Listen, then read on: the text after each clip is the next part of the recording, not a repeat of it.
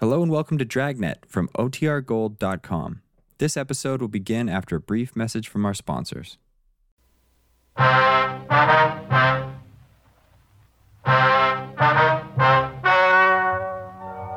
Ladies and gentlemen, the story you are about to hear is true.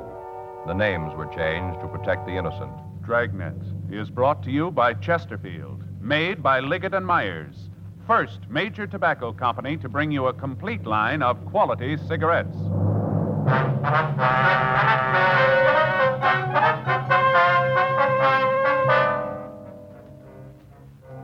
You're a detective sergeant. You're assigned to forgery division, shoplifting detail. An organized gang of thieves has started operating in your city. In spite of the precautions taken, the thieves are still working. Your job? Stop them. Today's Chesterfield is the best cigarette ever made. It's the cigarette tested and approved by 30 years of scientific tobacco research. The cigarette proved highest in quality, low in nicotine, best for you. Chesterfield gives you the taste you want, the mildness you want, a really refreshing smoke every time. It all adds up to Chesterfield's world famous slogan they satisfy. Buy Chesterfield today, regular or king size. Just light up, relax, and enjoy America's most popular two way cigarette Chesterfield. They satisfy millions.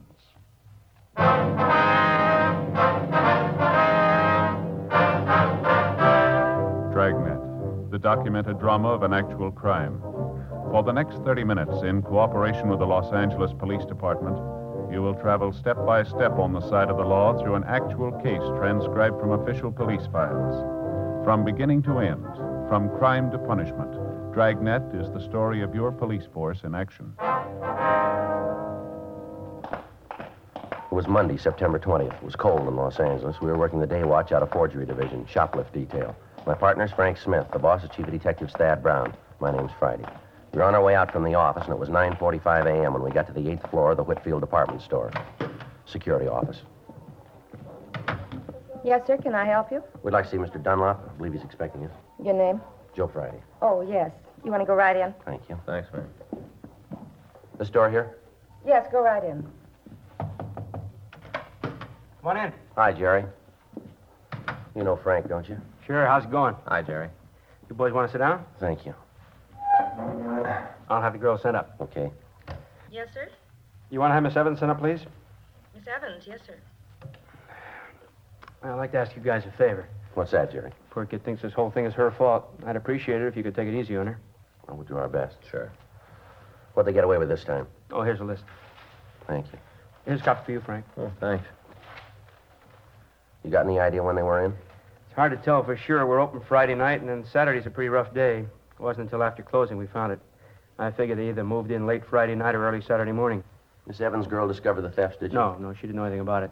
The stock clerk found it. He was running through the inventory to replace the coats and suits. Noticed there were several that couldn't be accounted for. He called me. Mm-hmm. Mhm. Evans' girl's in the department. I talked to her this morning. It looks like she waited on the pair. She able to come up with any kind of description? Yeah, I think she'll be able to help us. Oh, excuse me. Yes? Miss Evans is here. Oh, send her in, please. Yes, sir. Come in.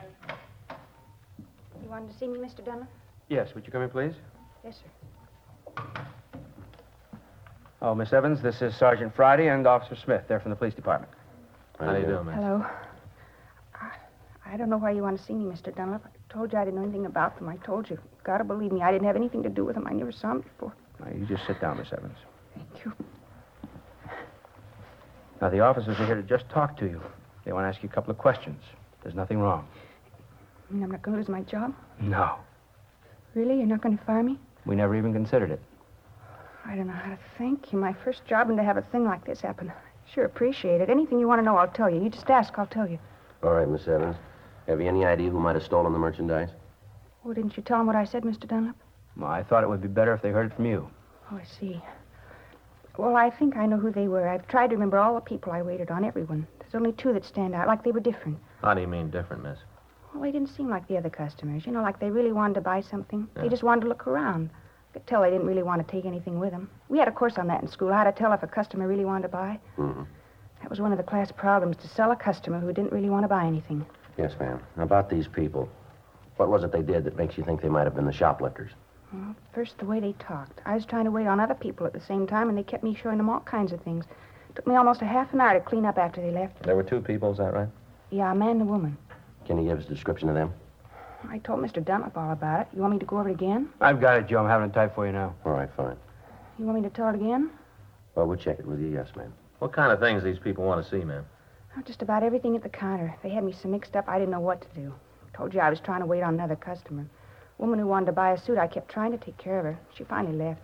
These two were causing so much trouble. Every time I left them, I couldn't even take care of the woman. She got mad and left. I don't really blame her. You know, Mr. Dunlap, there really should be more people up there. Only three girls, and when we get busy, there just aren't enough to go around. Lots of customers walk out. Mm-hmm. Well, we'll see what we can do. Lots of times they walk out without buying something because there isn't anybody to help them. This woman who walked out, could you describe her for us? You bet. She was real nice. Had a lot of patience. Kept waiting for me to go back and take care of the troublemakers. Never said a word. Well, can you tell us what she looked like? Well, I'd say she was about 35. It's hard to say for sure. She took real good care of herself. You know, hair all nice and good makeup. Not cheap like. Nice hands and a manicure. Was she carrying any packages when she came in? Do you remember? Gee, I gotta think about that. I don't think so. Oh, you know, a couple of paper bags like from the notions department. Maybe face cream or cologne, things like that. No large boxes? No. I don't see why you're so interested in her. The other two were the ones who caused the trouble. They're the ones who must have taken things. Why are you asking about the lady? How was she dressed? Do you remember? Oh, just beautifully. Had on a gray suit with large lapels. Kind of peplum that came out like this. Rhinestone buttons, beautifully good taste. She wearing a coat? Mm-hmm. Long. Had a stand-up collar, real full skirt, tight bodice. Where was she looking at the suits? Over by the counter. She'd hold 'em up, you know, in front of the mirror. She knew what she wanted, looked at the material, the way they were made. She'd have bought if I could have spent a little time with her. She liked the merchandise, liked everything I showed her. How many things did you take off the racks for? I guess she looked at a dozen styles, you know, a dozen real high-style suits. That seemed to be all she was interested in. You don't think she had anything to do with the stealing, though, do you? Well, looks like she was the one who did the actual taking of the merchandise. The other two were there to keep you busy. I can't believe that. She was so nice, never seemed to get upset, even when I couldn't spend more time with her. Real nice. Didn't get upset at all when she couldn't find what she wanted. I'm afraid you're wrong there. Hmm? She found it.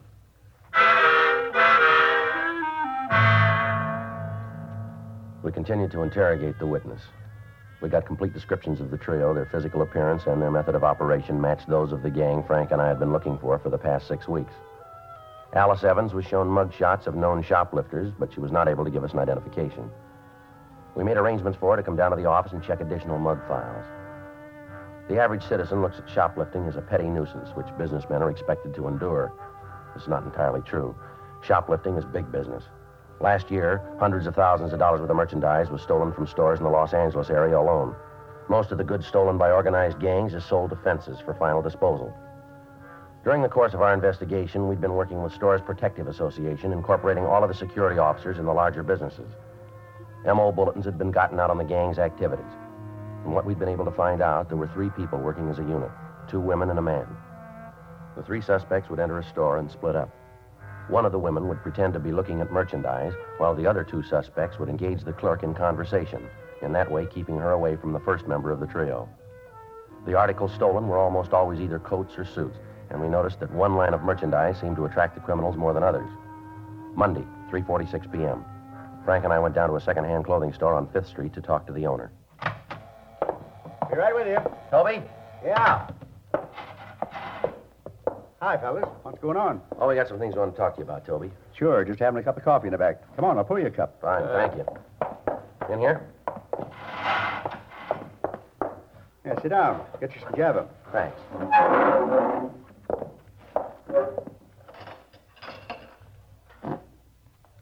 Anything special?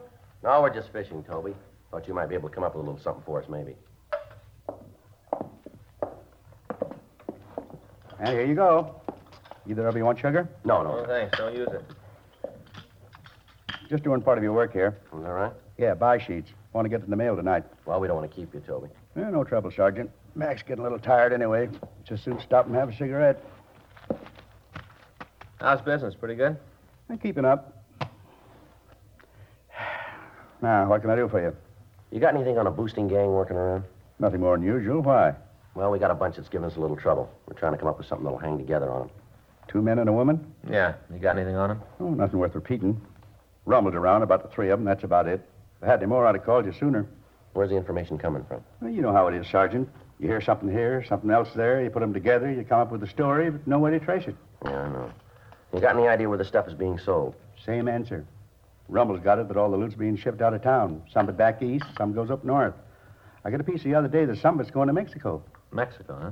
Yeah, most of it's ending up in the east, though. You know any reason they'd be hitting one brand more than the others? Got a word, that's about all. What's that?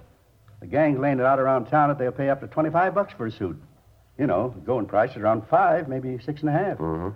Figures that if you can do better with one line, that's what you're going to boost. Why's the price gone up? Yeah, the only way I can figure it is that they're worth more on the market. Anybody approached you? Now, if they had, you'd have been called right away. You know that. You got any idea we might be able to pick up anything on the trio? Not right out, but I'll tell you one thing. What's that? The way I got it, there's four of them. Yeah? Two men, two women. A man's a gun. He sets up the deals, makes a shipment. How they getting the stuff out, Toby? Do you know? Pick up a kid and offer him a trip. Ask him to deliver a suitcase. Works out good for him. Carrier doesn't know who he's working for. Can't lead the cops back to the operation. Mm-hmm. About the only way I can figure it. You say none of the stolen stuff showing up down here? Mm, Nothing so far. Well, thanks a lot, Toby. If you hear anything, we'd sure appreciate a call. Sure thing. Real good coffee, Toby. Instant. I make it in the percolator. Well, you mean that powdered stuff? You don't have to make that in a coffee pot. Habit, I guess. Well, thanks again. We won't keep you, Toby.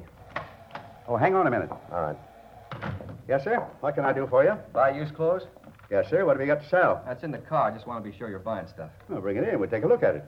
Okay, Toby, we'll see you later, huh? Right, Sergeant. Give me a call. Right. I'll be right back. Excuse me. Yeah. Well, what do you think of that, Sergeant? Sure in a hurry, isn't he? Yeah, let's see why. Come on. Yeah.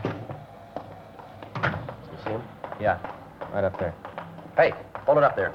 Huh? What do you want? What's the matter? Didn't you hear me? I asked you to wait back there. Well, sure, I heard you. I didn't know you were talking to me. What do you want? Police officer. You want to step over to the car? I want to ask you a couple questions. Well, I haven't done anything. I didn't say you did. Well, why do you want to talk to me? What do you want me to come Come on, let's go. All right. You're making a mistake. I haven't done anything. Mm-hmm. Got the wrong man. You got no reason to talk to me. All right. Get in. All right, sit still. What are you doing? You won't find anything. I don't know what you guys are after. I haven't done anything. Take your wallet out. Take Why? it out. Here. Take the money out of it. You always carry that much money, do you? No, not always. I know. You keep the money in your hand. Give me the wallet. Here you are. This your true name? Hmm? Kenneth Elgin Norris. This your right name? Yeah. You live here now, do you? No, not now. Where do you live? I got a room over on 7th. You want me to run a make on him? Yeah, will you? Here. Here's his ID. Thanks. 1K80 to control 1. 1K80 to control 1. Control 1 to 1K80, oh, go ahead. Check for 1. Kenneth Elgin Norris. That's N O R R I S. Male white American, 26 years, 5 feet 10 and 3 quarters, 168 pounds, black hair, brown eyes. KMA 367. 1K80, oh, roger, stand by. What's all that about? Checking to see if you're wanted any place. Oh, You ever been in trouble? me with the cops? That's right. No, never. Why'd you leave the clothing store in such a hurry? I remembered I had to meet a guy. I remembered I was late. Who's the guy? A friend of mine, you wouldn't know. him. Well, try us. It's a guy named Arthur. I don't know his last name. Where were you going to meet him? Bar down the street. What about the clothes you wanted to sell? What about him? Where are they? I don't know. Well, you went in to sell something that you didn't have, is that it? Well, I was going to pick him up from Arthur. And you don't know his last name. No. How come you were going to sell the clothes? Huh? Why were you going to sell the clothes? Well, that's a silly question. Why does anybody sell anything? Because I needed the money. You look like you're sitting pretty good. Well, I got to leave town. I'm selling all my stuff. I thought you said the clothes belonged to this Arthur guy. Well, they do, but I'm going to sell them for him. He said he'd give me a piece of the profit. Why doesn't he sell them himself? Well, I don't know. You better ask him. We'll try to. Now get the rest of the stuff out of your pocket. Come on, everything. Ah, you guys are making a big mistake. You know that, don't you? A real big mistake. Well, if we're wrong, we'll tell you. Yeah. Here it is. Comb, change, cigarettes, and a lighter. That's all there is. You sure? Well, why would I lie? Turn your pockets inside out. What? Turn them inside out. All right. All of them. The other one, too. Told you I gave everything I had. There isn't anything else. What's that? Huh? Move your foot. What's this? Looks like a key. What's it for? Well, I don't know. It isn't mine. Well, maybe it belongs to Arthur. It could be. It isn't mine. Looks like a check locker key, doesn't it? It might be. I never saw it before. Came out of your pocket, didn't it? No, it didn't. Must have been on the floor all the time. It isn't mine. 1K80, you're oh, suspect has a felony record including burglary and is now wanted for parole violation. 1K80, oh, Roger. KMA 367. Thought you said you'd never been in trouble. I made a mistake. Looks like you made more than one, doesn't it? What? Maybe you were wrong about the locker key. I told you, I never saw it before. Oh, sure. You want to sit with him, Frank? Yeah. I'll get you a phone. It's just a key. What does that prove? I don't know. Let's find out what it opens. We got the location of the locker, and with the suspect, Frank and I drove over and removed a large black suitcase. The locks on the case had been broken, and inside we found 11 women's suits of the same type that had been stolen from the Los Angeles stores. All identifying labels had been removed, but we were able to find the tag issued by the National Recovery Board inside the seams of the suits. We got in touch with their Los Angeles office, and they told us that the serial number had been issued to a San Francisco company. On the way back to the city hall, we stopped and searched the suspect's room thoroughly, but we found nothing. When we got to the squad room, Frank went to the business office to arrange a phone call to San Francisco, and I took the suspect to the interrogation room. 6:20 p.m. You guys gotta believe me. That stuff's not mine. I don't know where it came from. Where'd you get the key? Well, it's not mine. I never saw it before. That's kind of hard to buy. Well, I don't care if you want it or not. That's the way it is. Tell us a little more about this, Arthur, will you? I told you everything I know. Where'd you meet him? In a bar down on Main. I told you that before. Now, what's the matter? Don't you believe me? You're making it tough to believe. I'm telling you the truth. Where'd the suits come from? I don't know. All right, here. Take another look at them. Might help you remember, huh? They were in the suitcase when Arthur gave them to me. That's all I know. Where'd he get them? I don't know. Did he steal them? Well, I don't know. Why'd he give them to you? He just said he wanted me to take care You of told us before he wanted you to sell them, didn't you? Well, he did. Where were you going to make the payoff after they were sold? He said he'd get in touch with me. Where? Around. He said he'd find me. He gave you over $500 worth of suits, and he said he'd get in touch with you, huh? That's right. When? Sometime. He didn't name a date? No, just said he'd look me up. How many times you been arrested? You got the record. Why asking me? We want you to tell us. I don't know. I forget. We'll take a guess. oh, a few times. Five? You got the record. When's the last time you checked with your parole officer? I forget. You know your packages tab? No, I didn't know until I heard on the radio. You had no idea, huh? No.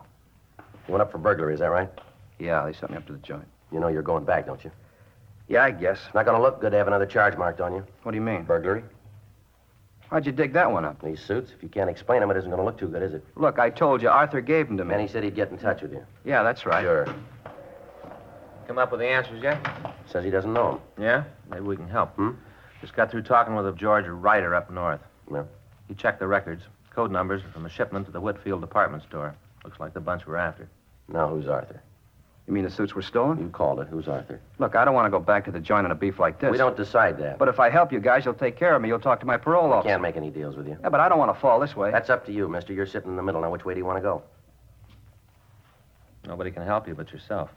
Miss Arthur must be a fine friend, leaving you with a bunch of stolen merchandise. Might be the way he figured it. What's the matter? Doesn't Arthur like you? Okay, I'll go the route. No. I'll tell you where to find him.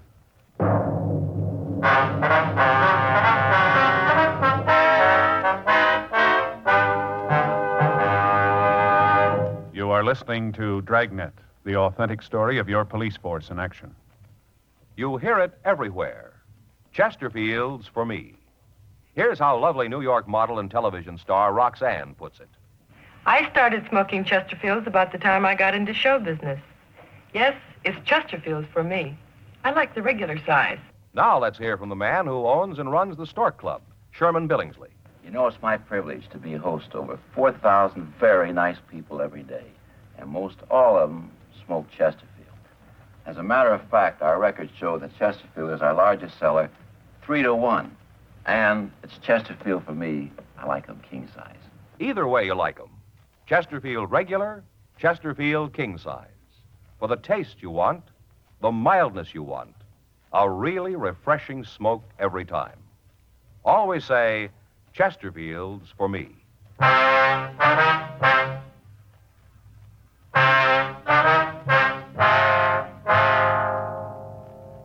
We called a stenographer, and Kenneth Norris gave us a complete statement.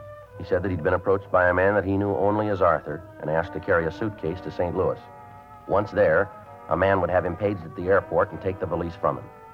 In return for this service, the suspect was to be paid $100 and his expenses. Norris explained that he decided he could do better by selling the contents of the suitcase himself. This information was forwarded to the St. Louis Police Department. We got a complete description of the man he knew as Arthur and had the suspect checked through the mug books, but he was unable to make an identification. We got in touch with his parole officer and told him that we had Norris in custody. We asked that we be allowed to detain him for a few days. The following morning, we met with Chief of Detectives Thad Brown and Captain Welsh. It was decided that Norris would take us to the bar where he'd met the thief and he'd point him out. Norris would then be brought back to the main jail and booked, and I would try to establish myself with this Arthur. In that way, we'd have a better chance of building a case that we could take to court and apprehending the entire shoplifting gang. On Wednesday morning, September 22nd, Norris, Frank, and I drove over to Main Street. We checked the bar, but the suspect wasn't there. We waited in our car, which was parked down the street. Arthur failed to arrive. He didn't show up at the bar on Thursday or Friday. Saturday, 12:40 p.m. Norris pointed down the street. There, that's him just going in the place. Fellow in the gray suit there? Yeah, that's him. You sure? I got no reason to lie, have I? All right, Frank. Yeah. You want to take Norris back to the office? I'll go on in. Okay. I'll be right back. All right. Sergeant? Yeah. I'll give you something for free. Yeah, what's that? Take it easy with Arthur. Don't press. How do you mean that? He's a pretty rough guy. That's so? Yeah, I hear he carries a gun. Be a lot of trouble if he's got it with him. Not unless he tries to use it.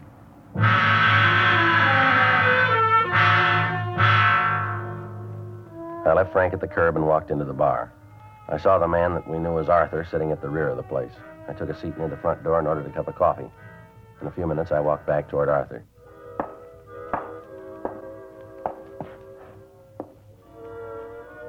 Something you want? Yeah, I wondered if I could have one of your cigarettes there. There's a machine up front. Well, if I had the price, I'd have bought a pack coming in. All right.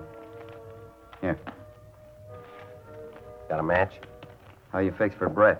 Look, I just asked you for a cigarette. If you don't want to give me one, say so and I'll shove off. Never mind. Here's your match. Thank you. Hey, you. Yeah. You're broke, huh? All the way. Just got in town? This morning. Where from? Up north. Narrow it down. Look, mister, here's your cigarette bag. Give me one of these. Doesn't entitle you to my life story. You hungry? I haven't eaten for two days. Here. Thanks. Appreciate this. How long you gonna be in town? Well, it depends on how things work out. You got a job? Well, I'm going to look. What do you do? Whatever pays. Tell you what, No? I got some friends around town. Might be able to use you. Check with me in a couple of days. Might be able to do something for you. How do I get in touch with you? Meet me here. I tag the place a couple times a week. Just ask if Arthur's around. That's your name? That's what I'm using this season. You look me up, kid. We'll work something out. Yeah, I'm sure we will.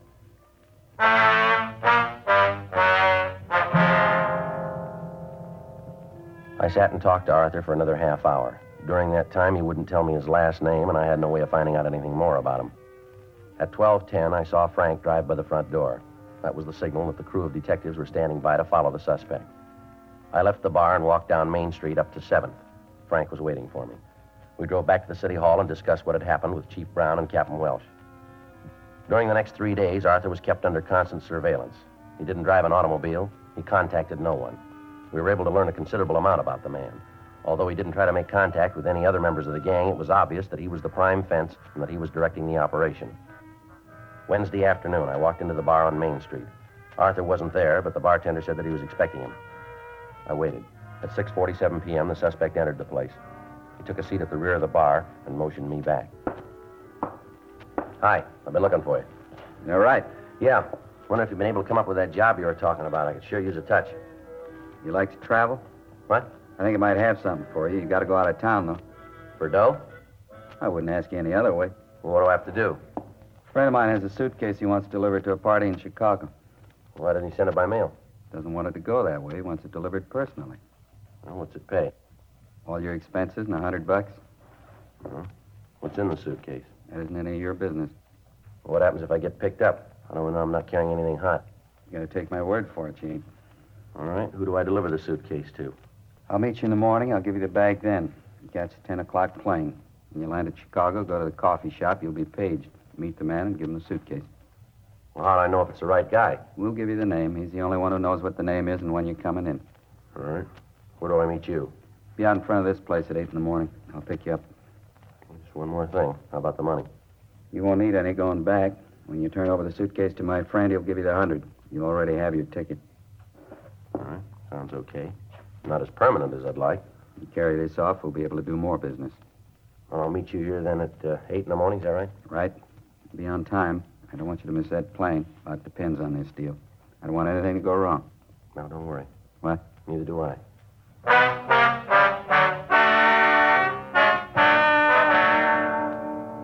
I left the bar and met Frank. We stood to the front of the place, and at 9.56 p.m., the suspect came out. He called a cab, and we followed him. He went out to the apartment where we knew he lived. Frank and I waited out front. At 11.20, a car pulled up in front of the place, and three people got out. They matched the description of the thieves in our shoplifting operation. They were carrying a large suitcase. We waited for 10 minutes, and then Frank and I went up to Arthur's apartment. Number 408, huh? Down this way. Uh-huh. I get the door. Wait a minute. All right. Who is it? In a minute. What are you doing here? What's this all about, Art? Police officers, you're under arrest. Stand still. Oh, Cop, a lousy cop. Should have known. I thought I could trust you. I thought you were honest. Yeah, you sure pick him, a cop for a messenger boy. You're real smart. I thought I could depend on him. I thought he was honest. You don't know what the word means. How about it, mister? Huh? Do you?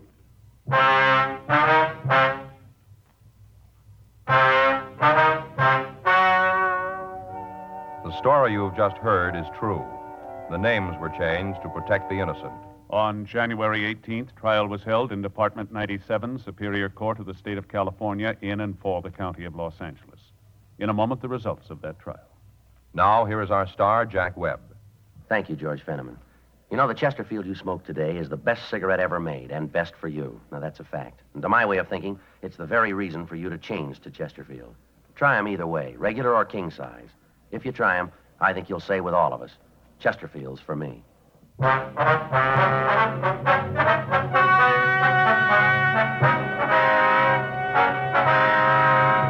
Arthur Nelson Thompson, Samuel Donald Hickok, Georgia Baxter Nielsen, and Dorothy Marie Simpson were tried and convicted of burglary in the second degree, 14 counts. They received sentence as prescribed by law.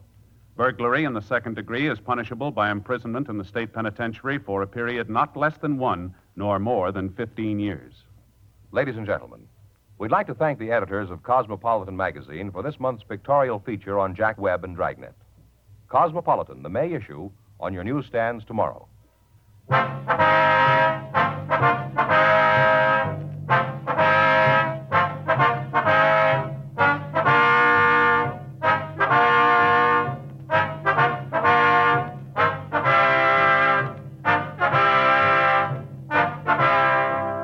You have just heard Dragnet, a series of authentic cases from official files.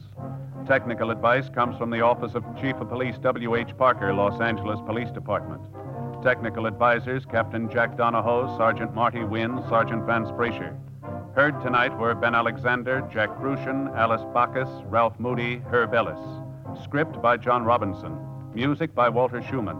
Hal Gibney speaking. Watch an entirely different Dragnet case history each week on your local NBC television station. Please check your newspapers for the day and time. Chesterfield has brought you Dragnet, transcribed from Los Angeles. Filter cigarette smokers, here is headline news. Nationwide demand for L and M filters drops price. Now you save up to 4 cents a pack, 40 cents a carton. Now everyone can afford America's highest quality and best filter tip cigarette. Remember, only L and M's have the miracle filter tip containing alpha cellulose. You get much more flavor, much less nicotine. Buy L and M filters, the distinctive monogram cigarette at the new low price. L and M filters.